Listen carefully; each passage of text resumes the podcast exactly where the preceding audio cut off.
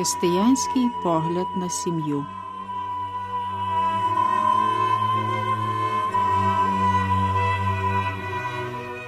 Сьогодні далі повертаємось до ролі батька в вихованні дитини.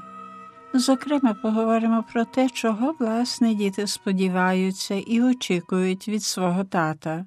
Найперше діти аж ніяк не вимагають, щоб рідний тато був великим знавцем психології дитячого віку. Їм вистачає звичайна розмова, увага, спільні ігри, те, чого вони потребують, це не речі, не подарунки, а самого тата, його присутності. Ось як написала дев'ятирічна Марієлля. Я би хотіла, щоб ти мною цікавився і часом пішов зі мною до парку. Немає на те часу, відповість тепер не один тато. Але вся проблема не у часі, а в бажанні та в прагненні виявити прихильну любов. Може вистачити декілька хвилин, але важливо, щоб знайти їх якнайчастіше, кожного дня. Отих декілька хвилин може вистачити, щоб між батьком та дитиною зросло взаємопочуття любові і довір'я, щоб для дитини світ став кращим. Такі почуття дозволять батькові й дитині сміливо, без великого страху прямувати дальшим життям. Очевидно, добрий тато насамперед повинен бути добрим чоловіком своєї дружини. Чоловік, який по-справжньому любить свою дружину, завжди знайде час на сімейну розмову, а не тільки тоді, коли вже закінчився футбольний матч. Діти відразу підсвідомо приймають батька, який добре ставиться до матері, і такий батько є вихователем гідним довір'я. Добрий батько повинен відзначатися здоровими засадами.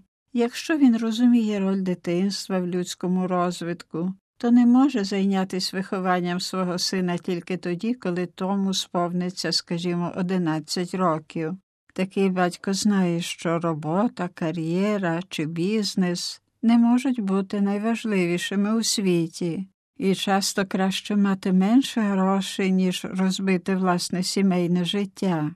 Він знає, що повинен разом із дружиною вести певну виховну лінію, бо якщо, скажімо, батько занадто вимогливий, а мама занадто поблажлива, то в такій ситуації діти зовсім розгублені. Батько повинен пам'ятати, що ніколи не можна казати дитині я відіймаю собі хліб, щоб тобі в житті нічого не бракувало. Не може докоряти. Я важко працюю від світанку до ночі, щоб ти могла вчитись. Такі слова не збільшують любові і вдячності дитини, бо вона і так бачить і розуміє татову самопосвяту, але може викликати в неї почуття, що вона небажана і нелюблена. Італійський психолог Джакомо Конті пише, що розмова з сином чи донькою повинна вестись на засадах повної рівноправності, незважаючи на те, чи мова йде про політику, чи про економіку, чи про футбол, чи про автомашини. Особливо важливим є зв'язок між батьком і донькою. Тато повинен бути для дівчинки першим зразком чоловіка, який вміє виявити любов і пошану.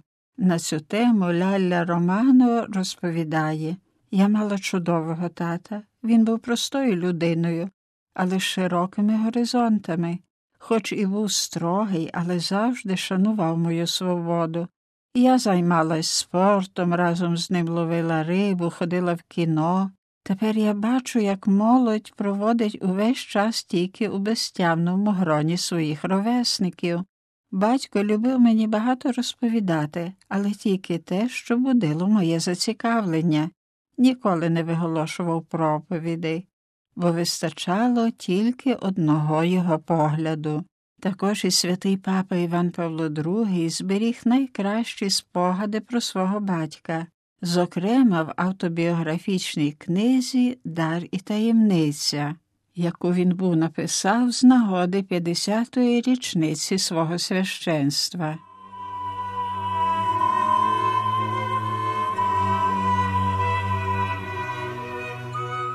До нашої рубрики про християнський погляд на сім'ю ми включаємо також різноманітні документи, енцикліки, конституції, декларації, апостольські повчання, листи папи які видав учительський уряд католицької церкви за часів понтифікату вселенських архієреїв у другій половині ХХ століття та у першій половині XXI.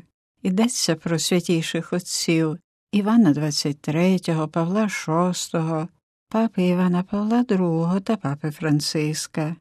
Минулого разу ми згадували про блаженного папу Івана XXIII, який ввійшов в історію церкви, серед іншого як папа, що скликав Другий Ватиканський собор, серед завдань якого було оновлення церковного життя, відповідаючи на вимоги часу. В документах Другого Ватиканського собору не бракує посилань на сім'ю, яку традиція називає також домашньою церквою. Наприклад, перший розділ другої частини Конституції Радість і надія про церкву в сучасному світі, присвячений темі сім'ї. У ньому, зокрема, йдеться про зв'язок добробуту особи та родини із становищем сім'ї, наголошено на подружжі як союзові між чоловіком та жінкою, на нерозривності подружжя, на цінності подружньої любові, на відповідальному передаванні життя. Наприклад, перший розділ другої частини Конституції Радість і надія про церкву в сучасному світі присвячений темі сім'ї. У ньому, зокрема, йдеться про зв'язок добробуту особи та родини із становищем сім'ї, наголошено на подружжі як союзові між чоловіком та жінкою, на нерозривності подружжя, на цінності подружньої любові, на відповідальному передаванні життя. У розділі про гідність і подружжя сім'ї читаємо наступне.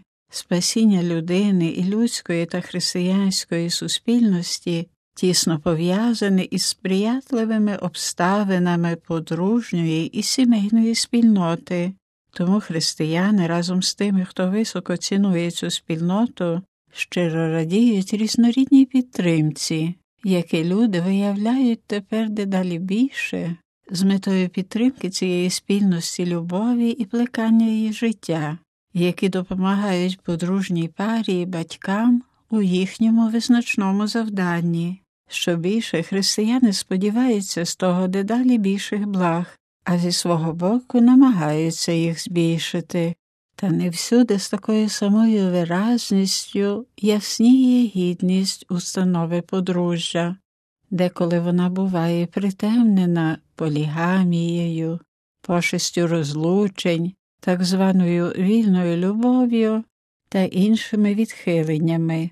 Крім того, подружню любов часто принижує егоїзм, схильність до гедонізму та недозволені практики контрацепції, а то й самі такі сучасні економічні, соціально-психічні та громадські обставини вводять немалий нелад у сім'ю.